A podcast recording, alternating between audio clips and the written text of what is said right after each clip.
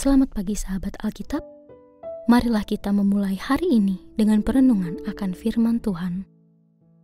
Bacaan Alkitab kita hari ini diambil dari Ulangan pasal ke-32 ayat 15 sampai dengan 20. Lalu Yesyurun menjadi gemuk dan menendang ke belakang, bertambah gemuk, gendut, dan tambun ia meninggalkan Allah yang menjadikan dia, memandang rendah gunung batu keselamatannya.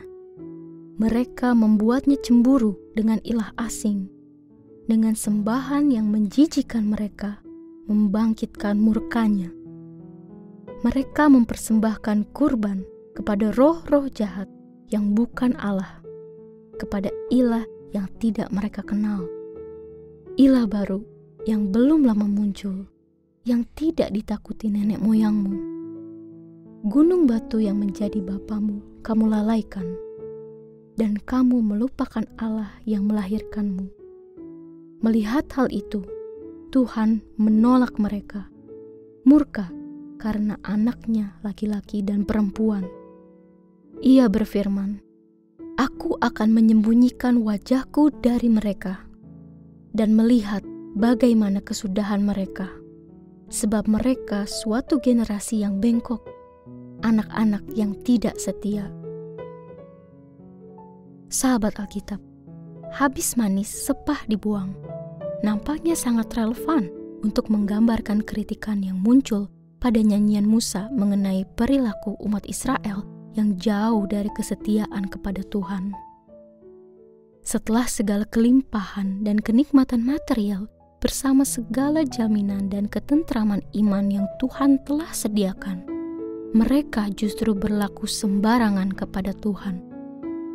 Yesyurun yang telah gemuk dan kuat itu justru menendang dan berpaling dari sang gembala yang telah memelihara dan melindunginya sejak awal.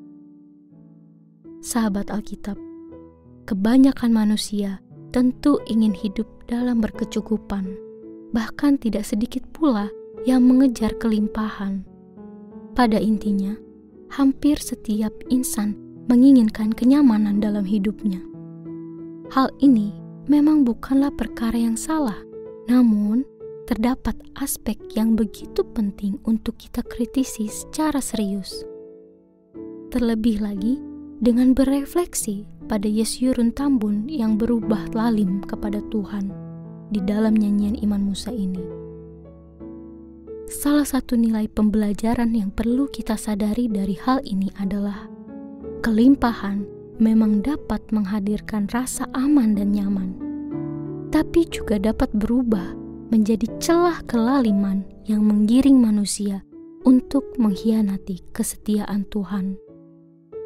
Sebagai umat Tuhan, kita membutuhkan kerendahan hati dan ketulusan dalam menjalani relasi iman bersamanya.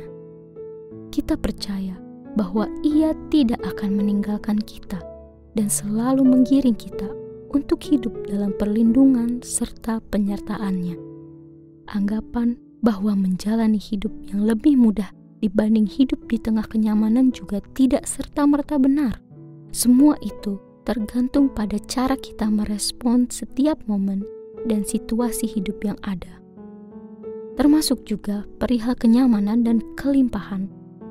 Jangan sampai kita terlena oleh beragam kenikmatan hingga justru berubah menjadi umat yang congkak dan lalim kepada Tuhan, Sang Gembala, Sang Pemelihara yang sejati.